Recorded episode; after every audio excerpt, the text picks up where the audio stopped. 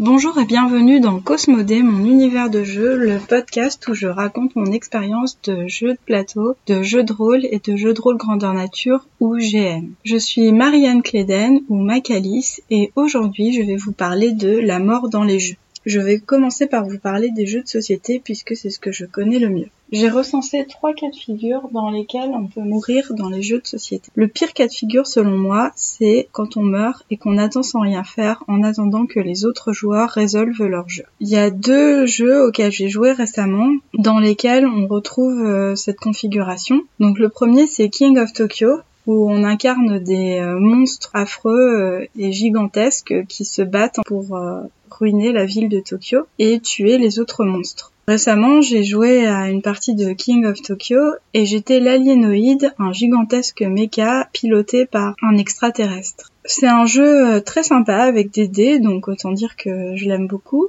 Mais malheureusement, quand on meurt dans ce jeu, on attend sans rien faire jusqu'à ce que les autres aient terminé. Et c'est ce qui m'est arrivé dans ma dernière partie de King of Tokyo. J'ai dû attendre une demi-heure puisque je suis morte euh, pratiquement au début du jeu. Et du coup, il me restait plus qu'à regarder ce que les autres faisaient ou euh, glander sur mon smartphone. Autre jeu que j'ai essayé très récemment et dans lequel on doit attendre les autres quand on meurt, c'est Galerapagos. C'est un petit jeu très sympathique qui peut se jouer jusqu'à 12 joueurs où on incarne en fait euh, des naufragés sur une île déserte qui doivent construire un radeau et essayer de gérer au mieux leur ration de nourriture et d'eau. Nous on était 6 et en fait on a réussi à ne faire mourir personne et à construire un radeau pour tous nous transporter hors de l'île mais euh, si on meurt c'est le type de jeu aussi où on doit attendre euh, sans rien faire pendant que les autres finissent leur jeu. Petit avantage par rapport à King of Tokyo, ça dure moins longtemps, donc on est moins désavantagé quand on meurt. Autre jeu auquel j'ai pas joué depuis longtemps, mais euh, qui lui aussi oblige à attendre que les autres aient terminé quand on est mort, c'est Wanted,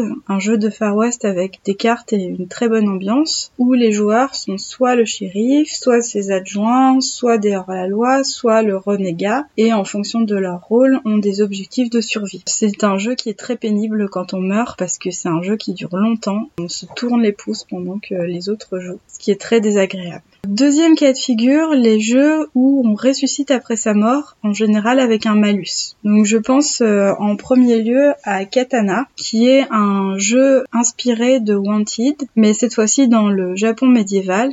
Et quand on meurt, on perd un point d'honneur et on ressuscite au tour d'après. Donc finalement, on attend très peu de temps avant de retourner dans la partie. Je pense aussi à un deuxième jeu qui s'appelle Seafall, dans lequel euh, on a deux bateaux et euh, on doit explorer, exploiter euh, des îles et aussi exterminer, si possible, les autres aventuriers. Et eh bien, dans Seafall, si notre bateau coule, on retourne au port, tout simplement, ce qui est un désavantage certain puisque les ports sont assez loin des îles et donc on retourne pas mal en arrière. Troisième cas de figure, les jeux où on sait que la mort est une éventualité très probable. Je pense à Dead of Winter, dont je vous ai déjà parlé, c'est un jeu de zombies en fait où on incarne plusieurs personnages à la fois puisque justement c'est un univers assez impitoyable et on sait que n'importe quel personnage peut mourir à n'importe quel moment. Il y a certains personnages qui peuvent nous rejoindre en jeu et donc on incarne dans ce cas une petite équipe de personnages qui peuvent mourir euh, d'un instant à l'autre. Cela dit, je voulais juste euh, donner euh, quelques contre-exemples parce que finalement je connais peu de jeux de plateau où on meurt et il y a notamment des jeux de baston qui sont pas du tout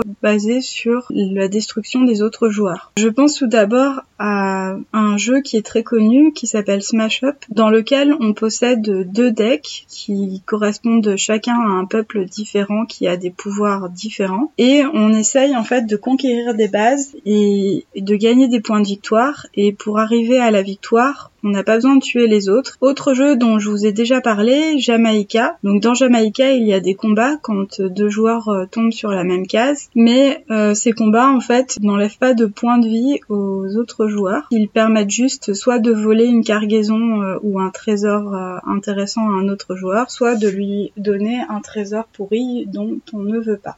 Finalement, la plupart des jeux de plateau ou des jeux de société ne sont pas comme des jeux vidéo où on a des points de vie qui se retirent au fur et à mesure qu'on joue. Très souvent, on n'a pas besoin de mourir pour perdre. Et euh, on n'a pas besoin de faire mourir les autres pour arriver à la victoire. Alors maintenant, j'aimerais parler de la mort dans les jeux de rôle. Là, c'est un petit peu différent parce que on incarne un personnage qu'on joue euh, pendant plusieurs parties avec euh, d'autres personnages joueurs et un maître du jeu qui vous suivent aussi pendant plusieurs parties.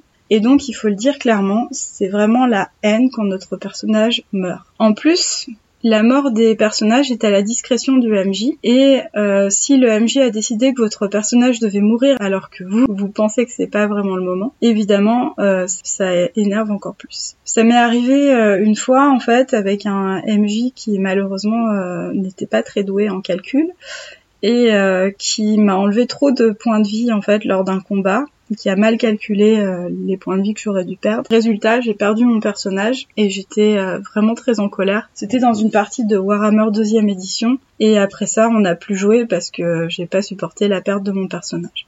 Heureusement, dans les jeux de rôle, il y a un petit coup de pouce possible, notamment avec les points de destin qui existent euh, en particulier dans Warhammer. En fait, euh, les personnages meurent, mais ils peuvent ressusciter immédiatement grâce à leurs points de destin. Alors, ils sont euh, en très mauvais état, ils sont aux portes de la mort, mais en attendant, ils ne meurent pas et ils ont une chance de continuer la partie. Je sais qu'il existe aussi des jeux de rôle où on joue plusieurs personnages car on sait qu'ils vont mourir euh, de toute façon, pas tous mais au moins une, bonne poignée. Euh, par exemple euh, Goblin Quest, où on incarne euh, une équipe de cinq gobelins. Euh, on sait tous que les gobelins c'est fragile et vindicatif et donc euh, particulièrement sujet à la mort. Donc peut-être qu'en en jouant cinq, on peut espérer que un ou deux survivront. Maintenant, si je me réfère un petit peu à la théorie des ludistes, des narrativistes et des simulationnistes dans les jeux de rôle, peut-être qu'on peut essayer de comprendre un petit peu mieux ce que représente la mort pour ces trois types de joueurs. Les ludistes, eux, ils se concentrent surtout sur le gameplay et la stratégie du jeu. Donc on peut euh, supposer que quand ils meurent, ils considèrent que c'est parce qu'ils ont mal joué, parce qu'ils ont mal géré les risques, et donc leur mort est une défaite. Si on s'intéresse maintenant aux narrativistes, pour qui euh, l'histoire passe avant tout, on peut supposer que la mort d'un personnage peut servir l'histoire, et euh, si la mort est particulièrement héroïque ou au contraire si elle est particulièrement catastrophique ou drôle ou etc.,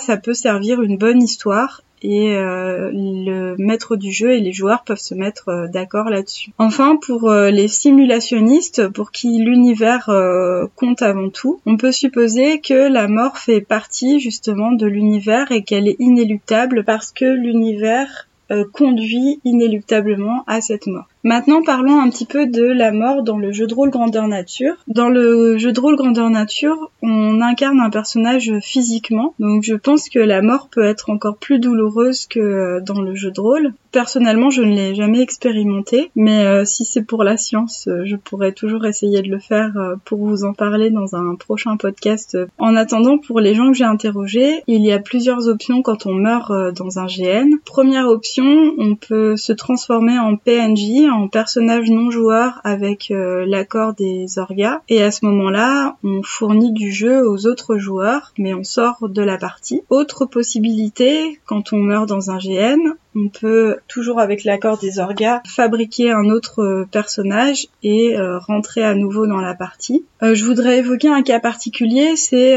quand la mort est prévue dans le GN parce qu'elle est dans le scénario. Je pense en particulier à un GN auquel je vais bientôt participer qui s'appelle Dreamcatcher. C'est un GN apocalyptique où les gens meurent pendant leur sommeil et donc en fait on crée en amont une communauté très soudée au sein de laquelle s'inscrivent les personnages. Dans ce jeu, les personnages sont très fragiles à cause de la maladie qui peut les saisir dans leur sommeil. Et donc, euh, comme ils peuvent mourir très facilement, l'important ce n'est pas les personnages, c'est la communauté. À chaque fois que notre personnage meurt, il est écarté et euh, nous, on crée un autre personnage qui se réveille dans la communauté où on a nos repères. En fait, les, repères sont dans la communauté et pas dans le personnage. Voilà donc un exemple de jeu où la mort est euh, annoncée et où finalement on n'a pas à être surpris de la rencontre je pense que j'ai tout dit, euh, même si je pense qu'on peut creuser un petit peu plus ce sujet et que je ferai peut-être un deuxième épisode euh, sur la mort dans les jeux. Euh, en attendant, j'espère que vous avez aimé ce podcast. Je vous invite à le commenter sur mon site